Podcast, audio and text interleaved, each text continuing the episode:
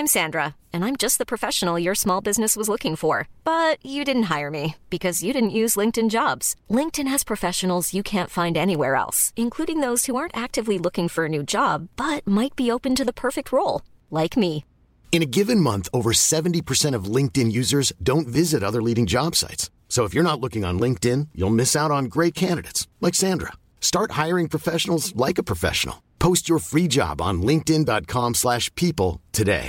Hey, it's Ryan Reynolds, and I'm here with Keith, co-star of my upcoming film, If, only in theaters May seventeenth. Do you want to tell people the big news? All right, I'll do it. Sign up now and you'll get unlimited for fifteen dollars a month and six months of Paramount Plus Essential Plan on us. mint mobile dot com slash switch.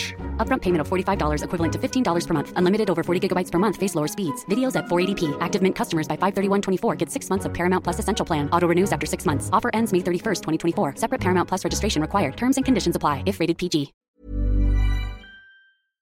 Du lytter til en podcast fra Vigør, det personlige erhvervsmedie.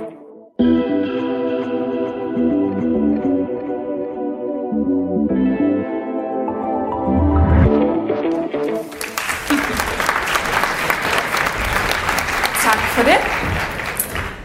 Jeg hedder som sagt Karen Haaning, og jeg er vært på Vigeurs podcast. Vi arbejder med det, som handler om dilemmaer i arbejdslivet. I podcasten der forsøger vi både at løse dilemmaer i lytternes arbejdsliv, og vi forsøger også at løse dilemmaer i gæsternes arbejdsliv. Og podcasten den udkommer en gang hver uge, og i dag der er det altså første gang, at vi skal optage den her fra scenen, i stedet for at optage den i et radiostudie. Med mig i podcastpanelet i dag, der har vi en af verdens førende fremtidsforskere, Anne Skare Nielsen. Vi har direktør for og medstifter af tøjvirksomheden Elsk, Lars Riis. Og så har vi tidligere jægersoldat og stifter og konsulentvirksomheden Mindscout, Lars Møller. Tag rigtig godt imod dem.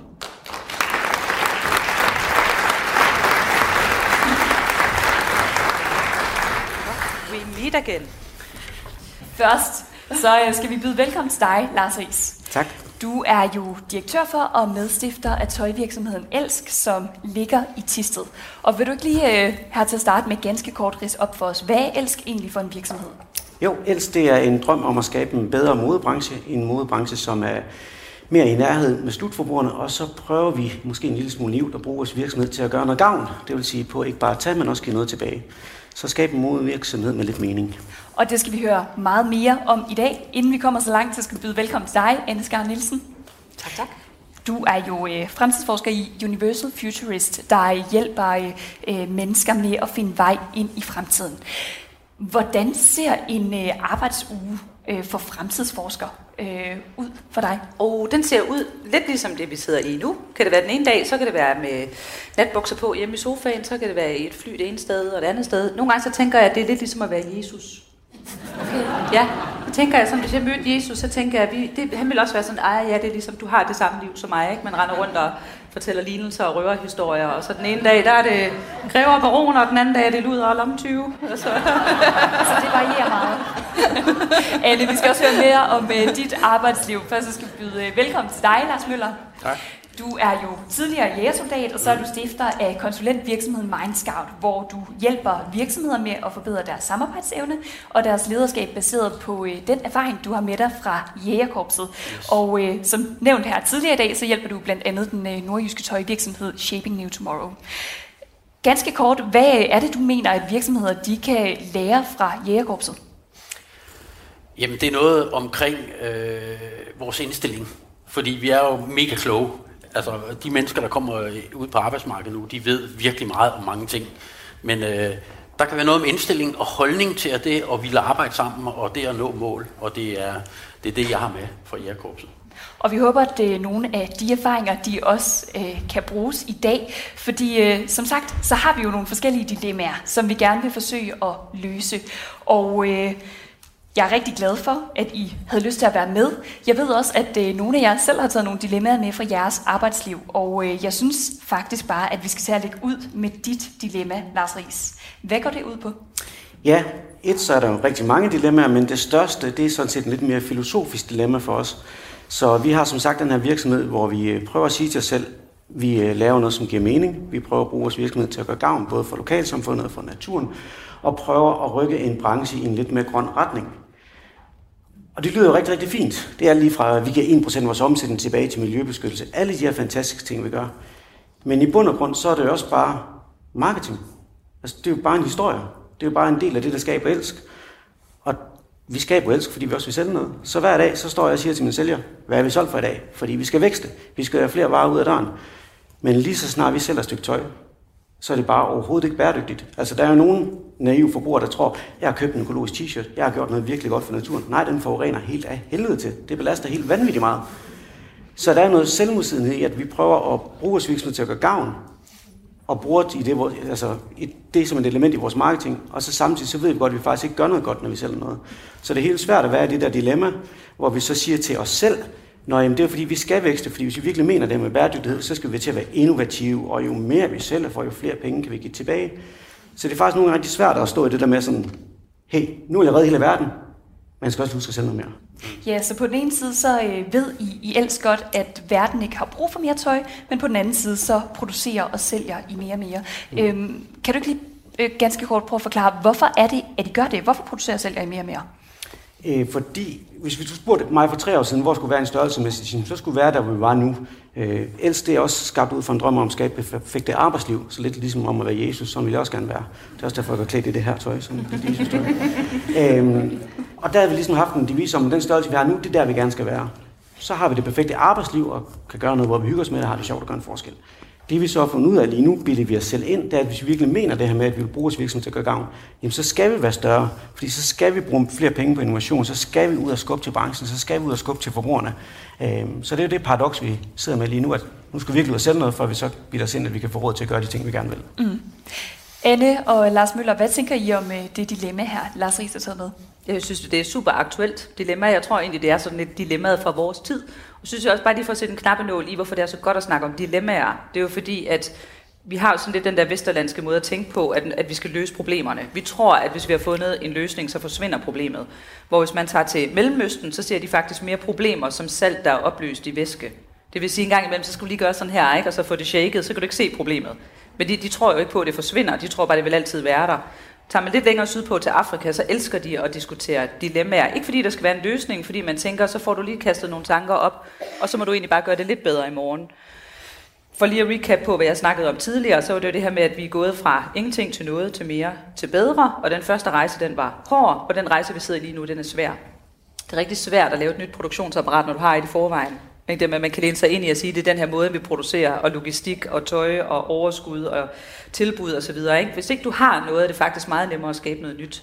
Men jeg tror egentlig, hvis man sådan igen siger mind, body, soul, ikke? Med krop og, og hjerne og sjæl, så, der, så, kan, så nu har du flyttet sjælen ind i fremtiden. Du har flyttet intentionen om at skabe bæredygtighed ind i fremtiden. Men så er der kroppen, ikke? Det er produktionsapparatet, så sige, hvordan får vi det så også vinklet hen i den retning? Og så er der mind også, ikke? Det her med, hvordan skaber vi så det, det gode arbejdsliv. Jeg har det sådan lidt, jeg er egentlig skidelig glad med, hvordan vi kommer hen til fremtiden. Der er nogle gange, så vil man sige, det er greenwashing, ikke? Der har det sådan lidt, jamen, så er det der det mindste vasket med noget grønt. Så det, det er der blevet en lille bit smule bedre. Og jeg tror, altså inden jeg dør, der tror jeg, at sådan noget som McDonald's fastfoodkæder sælger økologisk bæredygtig mad. Det tror jeg. For jeg tror, det er der forretningsmodel, den ligger. Jeg, jeg tror ikke, at de kommer derhen med hjertet først. Det tror jeg ikke. Jeg tror, de kommer hen med pengepungen først. Men måske vi skal sige, at alle veje fører til Rom på en eller anden måde, ikke? Så øh, skal du ikke have så dårlig samvittighed over det. Du må godt. Vi kan være Jesus sammen. Det er okay. Ja, ja. Lars Møller, er der noget i dilemmaet her, Lars Riis har taget med, at øh, du kan genkende i dit arbejdsliv? Nej, jeg synes, for det første, så synes jeg, det er mega modigt, at sådan en som dig, der faktisk har virksomheden, tør at bringe det her på banen, fordi jeg synes, det er fuldkommen relevant. Øh, hey, vi har ikke brug for mere tøj, det ved vi udmærket godt. Det mest bæredygtige, det er, at vi går hjem og tager det samme på, som vi havde, som vi købte ja, for tyve år siden. Ikke? Øh, så, så det burde vi egentlig bare bruge. Men når det er sagt, så er der rigtig mange måder at være bæredygtig på. Altså, det er der jo. Øh, og øh, man kan lave alt muligt af tøjrester, og man kan, man kan skabe... Jeg synes jo, det er mega smart at tænke, øh, hvad kan jeg gøre for lokalsamfundet? Min produktion skal være her. Jeg skal sørge for, at pengene kommer i omløb her, hvor vi er. Det synes jeg jo også, fordi at have en, en forretning, der pludselig har vokset så stor, det betyder jo også, at et eller andet sted, så har man også pludselig fået et andet ansvar, der ikke bare handler om, om, om tøj og forbrug, det handler faktisk også om medarbejdere, ikke? Som skal have en løn, og som, som faktisk, du driver jo mange øh, lønninger, mange familier, der får løn op hos dig, og det er jo, det er jo også et, en ting, der skal tælle med i, i det store regnskab, synes jeg. Så det er også, en, det er også godt at have en virksomhed, ikke? Og, og, ja, og det medfører nogle dilemmaer. Mm. That's it. Anne, du ved jo en hel masse om fremtiden. Det har vi fået konstateret her i dag. Hvilken betydning har det for organisationer i fremtiden, at de går ind og tager noget ansvar og er ordentlige og bæredygtige, eksempelvis over for miljøet og over for medarbejderes trivsel? Jamen, jeg tror, det har alt. Alt. Altså, det, jeg kan simpelthen ikke forestille mig, at hvis man sidder i sådan en klassisk hierarkisk topstyret virksomhed, hvor man siger, at det er ikke vores ansvar, jeg tror simpelthen ikke, det kommer til at overleve. Men på en måde er det også bare sådan en videreforlængelse af noget, som vi har set før. Fordi hvis man går tilbage i tiden og spørger de gamle klassiske industrivirksomheder om, hvad var egentlig jeres sociale responsibility, så vil det jo sige, at vi lavede arbejdspladser. Altså vi, vi lavede, ligesom Ford han sagde, det er jo det der vores, vi laver arbejdspladser, og vi laver produkter, der kommer ned i en pris, sådan at de fleste mennesker, de har råd til at købe det. Det var den måde, man lavede corporate social responsibility på. Men rigtig mange virksomheder i dag, de har ikke det samme, det her med, at du har så mange medarbejdere, du skal have ind. Jeg tror, jeg ved ikke, hvor mange Google har, men jeg tror faktisk, det er meget færre, end vi egentlig tror, at de har i forhold til, hvor meget de fylder, øh, og, hvor, og hvor, hvor stor en påvirkning de har. Og derfor så ved de også godt, vi er simpelthen nødt til at lave noget, hvor vi får det gode brand, mm. hvor vi står frem som nogen, som du også siger, laver lokalsamfundsudvikling, udvikling, ja. øh, innovere i forhold til altså sådan noget som pant, ikke? Jeg tænker, det der med at have pant på tøj, kommer også på et eller andet tidspunkt. Så det at være frontkæmperne på noget, hvor man tænker, okay, ja, vi kigger ind i fremtiden, så vi kan godt se, at nogle af de her ting kommer. Hvordan kan vi så være med til hele tiden at skubbe og udfordre på grænserne? For egentlig skal vi jo ikke fra mere til mindre forbrug nødvendigvis. Vi skal komme fra mere til bedre forbrug. Jeg er selv biolog af uddannelse, og hvis man kigger på moder natur, hun giver den jo fuldt spæde, ikke? Mm. Altså når hun laver noget. Hvis hun skal lave blomster, så bliver der ikke sparet på noget. Altså hvis, hvis, hvis moder naturs emballagedesign skulle vurderes af Teknologisk Institut, ærter, behøver jeg sige mere? Altså hvis man har købt ærter om foråret, så man vælger dem, ikke? Så har du sådan en lille skål med ærter, så har du bare sådan en kæmpe bunke emballage her ved siden af. Men det synes jeg jo ikke er dårligt, for hun er mega god til at komme af med det igen. Og det er jo det her med, at kan vi få forbruget ind i noget cirkulært. Yes. Findes jo blandt andet en svensk startup virksomhed, som har lavet et samarbejde med Levi's, øh, og de kan lave kopperbukser om til grød, og så af det grød kan du så lave, lave nye kopperbukser. Og jeg tror egentlig, at det her det kommer til at blive sådan en kæmpe ketchup-effekt i løbet af de næste par år, som jo kræver, at man så også står med, det er også det, du laver, Lars, ikke? Det her med, at du har sådan et beredskab i folk, øh, som, som ikke er at vinde krigen, men vinde freden, ikke? Ja. Altså det med, at man faktisk kan se, når de løsninger kommer, så relativt hurtigt at få det omsat til noget. Og det tror jeg, hvis man laver historie, historiefortælling på historie, mærk det er meget internationalt, når man laver den der historiefortælling på det, ikke? Altså så er folk jo også der, at netop fordi vi ikke længere kører forbrug, men vi er mere brug for, det vil sige, vi er heller ikke forbrugere og konsumenter på samme måde, som vi var tidligere. Vi er jo egentlig sådan nogle medaktører og medskaber, som måske også går hen og bliver medinvestorer i at lave et nyt produktionsapparat. Og hvis man, som du siger, Anne, skal tage det fra mere til bedre, så tænker jeg også, at I tager et ansvar, Lars, og at I er ordentlige. Fordi det er jo netop det, som jeg forstår det, der er budskabet med Elsk, at man skal gå fra mere til bedre. Mm-hmm. Ja, bestemt. Lars, tak for at tage dilemmaet med, og tak til jer andre fra, øh, for jeres input. Vi bliver nødt til at gå lidt videre, fordi vi har sådan nogle øh, flere dilemmaer. Vi har blandt andet en øh, lytter, der har skrevet ind med et øh, dilemma, som lyder sådan her. Jeg er født og opvokset i Nordjylland, men jeg har hele min studietid og de første år af min karriere boet i København. Jeg er i slutningen af tyverne og har sammen med min kæreste snakket om at flytte tilbage til Jylland på et tidspunkt. Men det er et dilemma, når vi har opbygget vores karriere i København og er glade for at bo her, men samtidig gerne vil tættere på vores familier. Har I nogle overvejelser om, om vi skal gøre det? Ja. Så mener I, at øh, lytteren her, det er simpelthen de informationer, vi har, men mener I, at øh, lytteren her skal øh, rykke fra København til Jylland, altså rive den karriere op, som er blevet øh, opbygget fra starten af, for at komme tættere på øh, familien? Ja, yeah, bare se at komme ud af det hellhole. Altså det er jo sket, ikke? Det der med, at det var jo bare drømmen, ikke? Altså dengang jeg var ung, det var bare det med, at jeg skulle bo i København. Og det gør jeg også, at jeg bor i Dragør, ikke? Jeg synes, det er en vidunderlig dejlig by, og jeg synes, det er skønt, når jeg har udenlandske kunder. De går bare rundt, ikke? Med hagen helt nede der, altså på, på brystet, ikke? Fordi de synes bare, det er den smukkeste, dejligste, mest vidunderlige by. Med et lorte serviceniveau, det er så noget andet. Men du kan jo ikke, som, altså, som ung menneske i dag, er jo ikke råd til at bo i København. Altså det er jo fuldstændig hul i hovedet, ikke? Altså, og hvorfor skal unge mennesker i dag sovses ind i den falliterklæring, som vi voksne sidder i, med at vi er tvunget til at have et arbejde, vi ikke gider have, fordi vi skal tale af på et boliglån til et hus, som vi ikke gider bo i. Altså, hvorfor det, ikke? Hvorfor ikke? Her er simpelthen så skønt og så dejligt. Altså, og det, at du så faktisk kan bosætte dig og være tæt på familie, specielt i den alder, hvor du har små børn. Endelig, endelig, kom afsted. Og så husk igen, det, det er jo ligesom med, med ferie, ikke? Det her med, det er jo ikke nogen, der siger, at så er du bundet til det i, i ti til tyve år. Du kan jo være i det måske fem år eller seks år, og så kan man rejse jorden rundt, og så kan du komme tilbage igen, og så kan du bo i København. Og ja, ja. Altså, og alle unge mennesker kommer jo til at have meget mere sådan noget fælles eje. Okay. Så du taler glædeskab i virkeligheden også. Ja, så Anne, du taler altså for, at øh, lytteren og kæresten skal rykke til Jylland, øh, men kan det ikke også være øh, risikabelt, Lars og Lars, at tage sin øh, karriere, rykke den op, øh, der hvor man har øh, startet sin karriere? Hvad tænker I? Jo, det kan det godt, men det er da det mindste problem. Altså det vigtigste, det, det vigtigste udfordring, det er, hvordan man har det. Man kan sige, når man stiller spørgsmålet der, så ved man jo allerede, hvor mavefornemmelsen er henne. Nu søger lytteren en eller anden rationale for at argumentere for, hvorfor det er det, er det rigtige. Altså, kan jeg få karrieren med? Jamen det kan du jo godt. Og du kan få den rigtige karriere, hvis du også har den rigtige mavefornemmelse, så du er glad der, hvor du er. Og så vil jeg sige det der med, altså nogle gange så får man Julian til at lyde som et eller andet sort hul. Altså jeg skiftede selv London ud med Klip Møller, ikke? Og dengang jeg flyttede der, hvor det fik jeg vide sådan noget, der sker jo ikke en skid i forhold til, til London. Altså hvordan kan du overhovedet overleve Klip Møller? Altså jeg har aldrig fået været så fuld som efter jeg flyttede til Klip Møller, ikke? Der, lige så snart det sker noget, så er du med til alting, man skaber meget mere, end når du bare er et eller andet sted, fordi du tilfældigvis lige havner der på grund af arbejde og uddannelse. Så er det mere aktivt, hvad man tager. Mm. Ja, fordi du Ja, undskyld Lars. Nej, jeg tænker også, der er måske øh, en meget væsentlig parameter her, ikke? Hvor, hvor, hvor etableret er du? Hvad koster det at flytte? Ikke? Er der familie og børn og sådan? Er der så ikke i det her tilfælde? Men generelt, altså, så vil jeg da sige, så, så hey, flyt efter karriere, men øh, det skal også have en balance. Mm. Og, og hvis man har børn og sådan noget, så er det, så er det med en fordel at være ja, ved sin familie, så man kan få lidt hjælp. Ja, okay.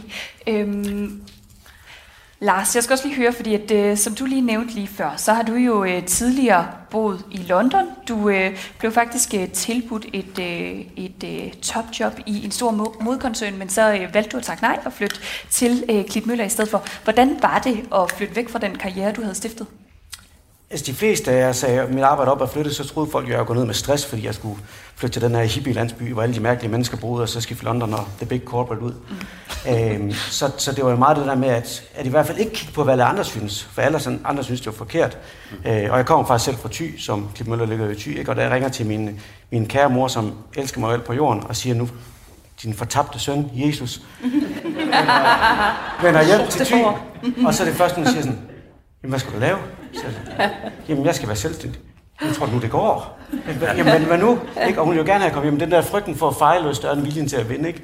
Og det er jo bare det, der ligesom er i det hele. Så det, man, skal ikke, altså, man skal aldrig lave Excel-ark og sådan nogle ting. Man skal bare føle sin mavefornemmelse og tro lidt på det ord, der hedder karma. Og mavefornemmelsen, den er jo egentlig øh, gået meget godt. Øhm, Anne og Lars, har I på et tidspunkt øh, stået øh, et sted, hvor I var øh, i tvivl om, hvor I skulle bosætte jer, fordi I også øh, øh, skulle tage stilling til, hvad der var bedst for jeres karriere? Altså, jeg, jeg flyttede fra København, da jeg var tyve år, fordi jeg skulle være jægersoldat, og jeg var fucking ligeglad med alt muligt andet. Jeg skulle bare herop, og jeg skulle være jægersoldat, og det blev jeg, og jeg har været siden. Så, øh, og, og, og jeg, kan da ikke, jeg kunne da ikke sige, at øh, det er et dårligt råd, øh, fordi nogle gange er man nødt til det. Men øh, ja, jeg har sgu også manglet min far og mor en gang imellem, når de, de små skulle passes, ikke? Altså, det har jeg. Så, øh, så det kommer an på, hvor man er hen i livet, og hvor etableret man er, vil jeg sige. Jeg tror, at grundlæggende, så har man i sit D N A, enten er man nomade, eller så man fastlægger. Mm. Ikke? Og nomaderne, det er dem, som, som nu skal vi også snart til at videre, ikke? Fastliggerne, det er dem, hvis I kommer, I ved, på, på campingpladser, så ved jeg godt, der er også nogen, når folk slår sig ned, og så er de væk, inden solen den står op, det er nomaderne. Så er der dem, der er fastliggere, det er dem, der, der slår campingvognen ned, og så sætter de et stakit op og hænger billeder og tænder grillen og alt sådan noget, ikke dermed, fordi her skal vi bare være i rigtig lang tid. Og jeg er egentlig i min D N A, der er nomade. Altså jeg synes, det er totalt grænseoverskridende at eje fast ejendom. Det tog mig syv år, før jeg begyndte at plante noget i haven, fordi at jeg kunne næsten få sådan en helt panikangst til den der tanke om, at så tror jeg på, at jeg bliver så lang tid, så jeg kan nå at se det vokse op. Hvor, hvor jeg har jo også familiemedlemmer, som bygger rede, ikke? Altså så snart det er bare, nej, det er dejligt, man bare bo her forever, forever. Ja, jeg synes hele konceptet med, der var en anden komiker, der engang sagde, at hvis man begyndte at tage sig selv lidt for alvorligt, så skulle man forestille sig planeten set udefra, fordi så er vi egentlig bare nøgne grise, der fiser igennem verdensrummet med toogtyve tusind kilometer i timen, ikke? Og så, og så har man taget sådan pænt i et sted, hvor man siger, det er mit. Hvor jeg så tænker i det store billede, så er det jo underligt. Mm. Virkelig, virkelig underligt. Og jeg kan også synes, det er virkelig underligt, det der med, at jeg egentlig har mere krav på, på, på det her område af kloden, fordi mine forældre var født her. Altså noget nationalstatsejendom, det synes jeg også super mærkeligt. Er den eneste, der har det sådan? Ja. Det er så underligt. Ja. Så du har det, mine forældre var her først. Ja. Derfor, det er nok halv-halv, kunne jeg forestille mig. Jeg, jeg er absolut ikke nummer et. Jeg har boet samme sted i tredive år, ja. Og jeg elsker det. Og der skal jeg bare blive, ikke? Jeg skal ja. bære så bare. Ja. Jamen, jeg har giftet, giftet mig med en fastlægger, så ja, jeg lever med det. Sådan. Så længe I er glade for det sted, I er, og... og har taget nogle gode beslutninger. Tak til jer alle tre for jeres input. De er sendt videre ud til vores mm. lytter. Vi bliver nødt til at gå lidt videre, fordi øh, vi har et dilemma mere. Det har du taget med fra øh, dit eget arbejdsliv, Anne. Vil du ikke lige fortælle os, hvad det går ud på? Jo, det er, at jeg synes jo ikke, det er særlig svært at forudse i fremtiden. Altså jeg sad, sad vi og drak rødvin, sådan en og en her sammen, ikke, og sad og diskuterede, så ville jeg være sikker på, at du kunne sidde og fortælle mig alt muligt om, hvad du tror, der kommer til at ske. Det synes jeg faktisk var det ret gode til, også sådan inden for deres eget fag og branche, eller inden for deres lokalområde. Vi har jo kunnet se i, u- jeg ved ikke hvor mange år, at vi kommer til at mangle folk i omsorgssektoren. Er det ikke rigtigt? Vi har sgu da vidst, jeg ved ikke hvor lang tid, at folk de lever længere. Vi har snakket om øh, hjemmearbejdspladser, det har jeg snakket om i undskyld, jeg bander fucking femten år, ikke? Og så bliver corona I T-chef. Hvor lang tid tog det at så at lave hjemmearbejdspladser? Mm. Hvad tog det? Det tog mellem fire timer og fjorten dage, ikke? Og det er fordi, på en eller anden måde er vi sådan løbet ud og har bygget en, en mental infrastruktur til det, og også er klar. Men hvorfor kan vi ikke snotte os sammen, og så egentlig også tage den der konsekvens af det? Hvis, øh, hvis, hvis øh, Lars, hvis du vil øh, bage surdej, ikke? Vil du så sidde og filosofere over, åh, oh, surdej, det er fandme også svært, og sådan noget med, jamen det kommer nok også, eller vil du bare tage et kursus og begynde at blande noget mel og vand sammen? Jeg bare prøve. Det gætter jeg, jeg på, ikke? Så vil du prøve det af. Eller hvis man skulle øh, gå Caminoen, ikke? Så vil du begynde at gå små ture hver dag, fordi du ved godt, det kan ikke gøre fra den ene dag til den anden. Hvorfor har vi ikke den der, det undrer mig, kan jeg mærke, at jeg bliver helt... Ikke? Den der med, at, at jeg møder så tit voksne mennesker, der siger, at nu skal vi også det her. Så møder den fem år senere. Ikke sket en skid. Har lige været sammen med brancheorganisationen for møtrikker og infrastruktur. Jeg kan ikke huske, hvad det, hvad det stod for, det der fem punkts forkortelse. Men egentlig er det alle dem, som, som ved noget og kan noget, og som kan bygge ting af alt det der, som vi andre sidder på, og som er grunden til, at vi overhovedet kan eksistere. Og så siger de selv, at de der ting, som vi snakker om nu, ikke, det har vi egentlig vidst i femten år. Vi har bare ikke gjort noget ved det. Blandt andet var det sådan noget med rekruttering og fastholdelse af medarbejdere, og begynder at få uddannet nogen, så der er noget at tage fra. Vi er bare blevet femten år ældre, siger de så. Og har du, det er da utroligt. Og har du et bud på, altså så dilemmaet, det ligger simpelthen, du siger, det er ikke svært at forudse fremtiden, men det er svært at få folk til at indrette sig efter den fremtid, de er på vej ind i. Har du selv et bud på? Ja, det har jeg, men jeg vil ikke hvorfor? sige det. Du vil ikke sige det endnu? Nej, for jeg vil hellere okay. høre, hvad... Øh, Jeg ved ikke, om I ved Hvad? det, men vi sidder jo i en klassisk toastbrødsopstilling her. Ja. To hvide stykker franskbrød og en skinke. Det er derfor, du er en toastmaster.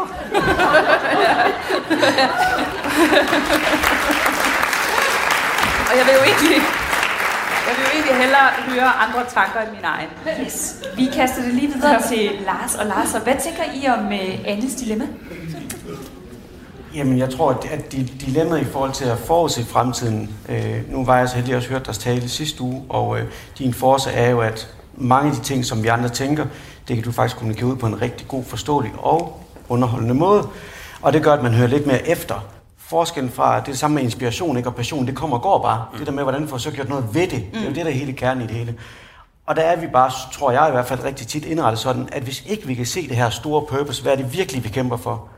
Så, jamen det kan altid gøre i morgen. Der er altid en undskyldning for det. Der er jo altid en krise, og der er altid et eller andet sted, hvor gaspriserne de er større, eller hvor barnet græder ikke så ordentligt i nat. Så der er altid en undskyldning for ikke at gøre.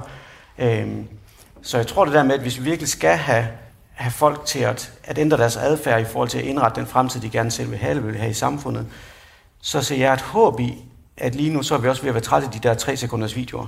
Altså, mm. vi vil gerne til at have længere content, vi vil gerne have mere viden og bliver mere nysgerrig på det. Mm.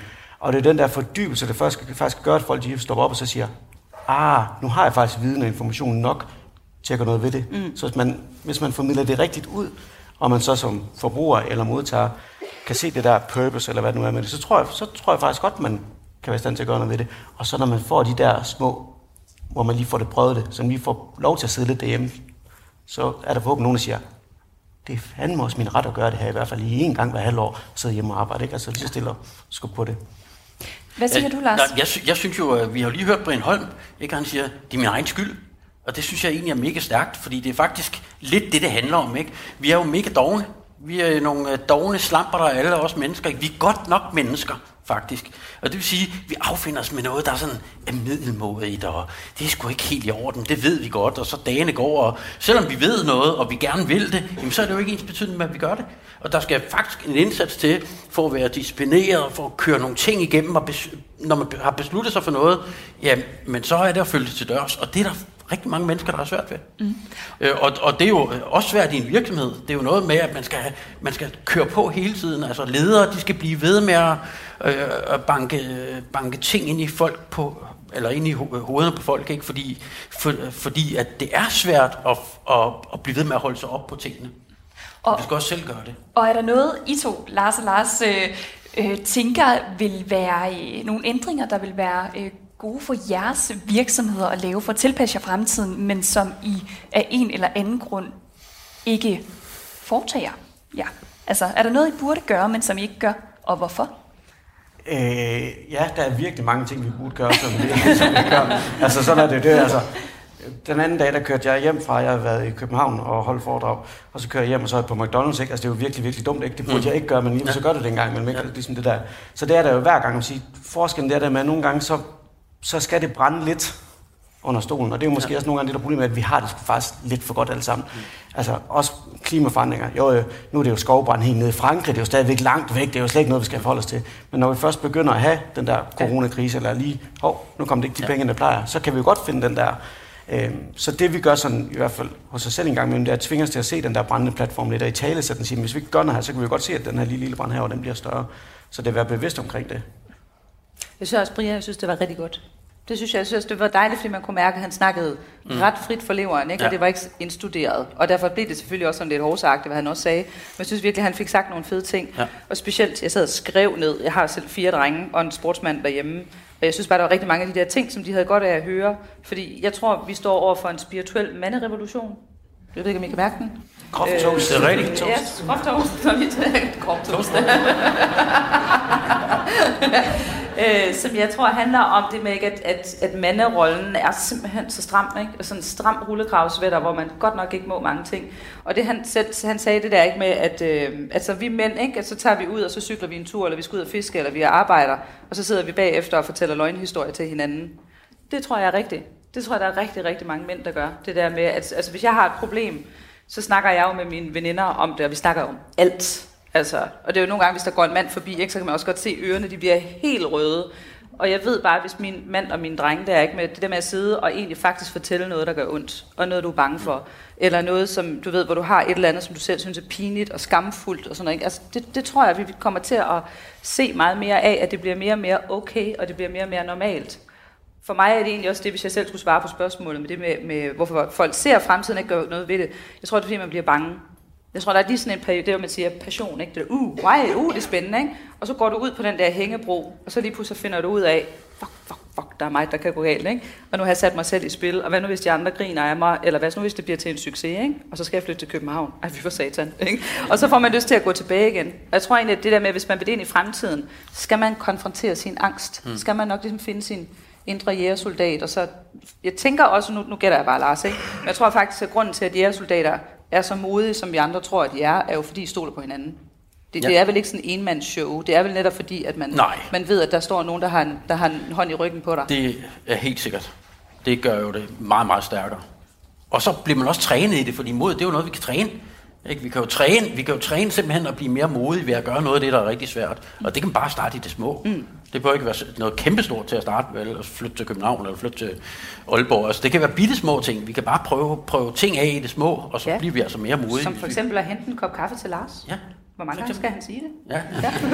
Så øh, i hvert fald en opfordring om, at vi skal have noget øh, mere mod for at kunne øh, tilpasse os fremtiden. Anne, tak for at tage dilemmaet med, og tak til jer to, Lars og Lars, øh, for jeres input. Vi skal videre til øh, det sidste lytterdilemma i dag. Det kommer fra en øh, lytter, som skriver: Jeg har er til en nat, hvor jeg sover virkelig dårligt. Sidst jeg oplevede det, sov jeg kun tre timer hele natten. Da vækkeuret ringede, var jeg tæt på at begynde at græde. Jeg var simpelthen så frustreret, for jeg vidste, at det ville blive en dårlig dag, og at jeg ville være virkelig træt hele dagen på arbejdet. Mit dilemma består i, om jeg skal sige til min chef, når jeg har sovet virkelig dårligt. På en måde har jeg lyst til at fortælle det til hende, for måske kunne det give en forståelse for min manglende energi. Det kunne også være, at jeg kunne få lov til at arbejde hjemmefra de dage, hvor det sker. På den anden side er jeg bange for, at det vil sætte mig i et dårligt lys, og at hun vil tænke, at jeg generelt set har et søvnproblem, selvom det kun sker et par gange i måneden. Hvad synes I, jeg skal gøre? Ikke noget. Ikke noget? Nej, det skal da bare hverdag, det der. Altså, det er fandme godt, at vedkommende ikke er i lærer som murer, ikke? I nitten tres. Fordi så havde man fået en flad, og så fået at vide, at du skulle gå hen og mure videre. Men jeg så tror jeg, ikke? Det der, det er virkelig ikke noget problem. Altså, det er bare en dårlig dag.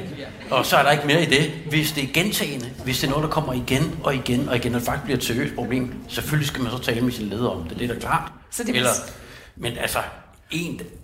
Der er ikke noget virkelig problem. Nej, så, så, så det vil sige, at øh, dit svar, Lars, det kommer også af mængden. Altså, det vil sige, hvis lytteren her yeah. havde et øh, søvnproblem øh, flere nætter i løbet af en måned, så, øh, så vil det... Eller noget, der sker hele tiden. Det er sådan ja. jævnligt, ikke? Altså, man sover dårligt, så skal man selvfølgelig gøre noget ved det.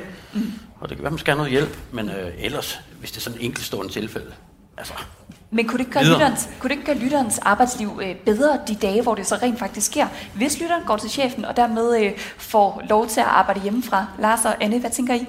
Jamen jeg vil sige, at, at for mig så er det helt... Øh, jeg, jeg er langt hen ad vejen enig med dig. Man skal jo ikke gå og fortælle sin chef alting. Altså lige snart ens søsters barnebarn har haft en dårlig nat. Og det, mm. altså, nej, det skal man ikke.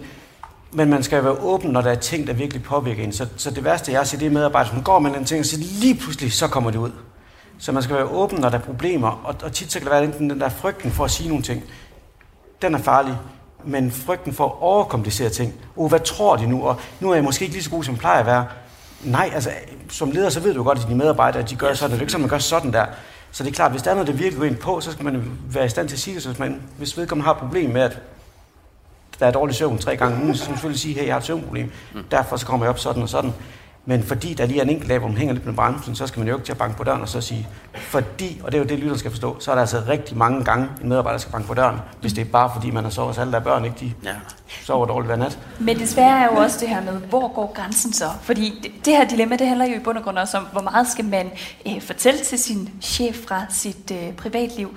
Anne, hvad tænker du om det? Jeg tænker sådan tilbage på, at der var en gang, hvor jeg var så sur hele tiden, og jeg, og jeg gik også sådan og var meget vrissen, og så på et tidspunkt så siger min mand så, hvorfor, hvorfor, hvorfor er du så sur på mig? Og mit svar, det var, at nogen skal det jo kraftedeme gå ud over. Og så fandt jeg ud af, at det simpelthen var, fordi jeg ikke havde sovet nok. Altså, de har bare haft en periode, ikke, hvor jeg bare havde været gravid og små børn og sådan noget. Ikke? Jeg tror simpelthen på syv år kunne jeg tælle på to hænder, hvor mange nætter jeg havde haft, hvor jeg havde gået i seng og så sovet hele vejen igennem. Det der med at blive vækket hele tiden og ikke få sin nattesøvn, det er jo den værste form for tortur. Så jeg vil sige, for det første det der med, det er jo normalt, at man ikke kan sove otte timer, eller at man sover dårligt om natten. Og det er fordi, at det at kunne sove otte timer, gå i seng som den gode lille samfundsborger du er, og så stå op med solen, det er jo noget, industrisamfundet har fundet på. Altså, hvis vi lige går tilbage til hulen, tror jeg så hulemor, hun gik rundt og sagde, kan du så komme i seng og sove nu da? Ikke? Du har da ikke fået dine otte timer, ikke? Og nu skulle du op og, og samle, og du ved, slå dyr ihjel og sådan noget, du ser da træt ud. Altså, det, det, har vi jo ikke, det har vi jo ikke gjort, vel? Altså, det har jo været normalt. Hvis jeg har en hund eller en kat, prøv at se, hvordan den sover. Sover kræfter med det hele tiden, ikke?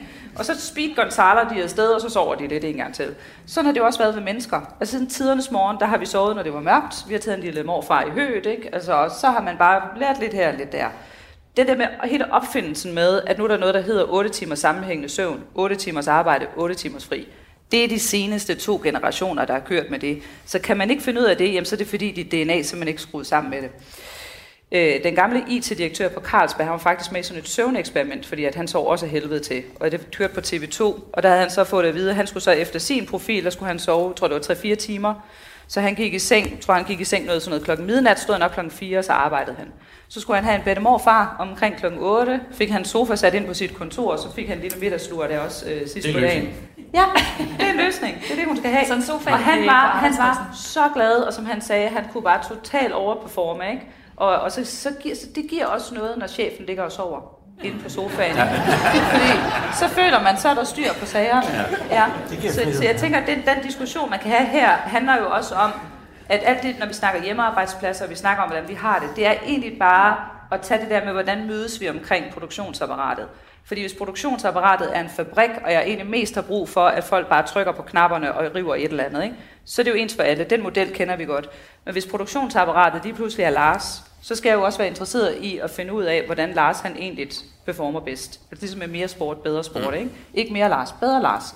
Og hvis hun bare ikke bliver et bedre menneske, jeg skulle ligge og tvangssove otte timer og ligger der og kigger og siger, nu bliver jeg også en rigtig dårlig medarbejder, ikke? Så skal man jo ligesom kunne mærke efter inde i sig selv, og forhåbentlig kunne have den samtale med chefen, ikke? Og kunne sige til ham eller hende, at den her samtale om, hvordan jeg performer bedst på den her arbejdsplads, den kommer du i øvrigt til at tage med rigtig mange andre de næste mange, mange år. Mm. Så det kan du så godt vente til at tage på den positive side. Mm.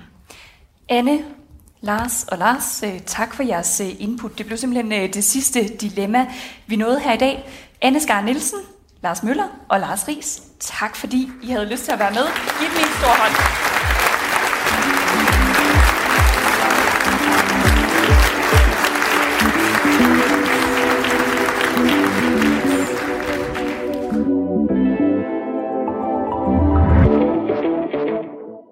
Du har lyttet til en podcast fra Vigør, det personlige erhvervsmedie fra det nordjyske mediehus.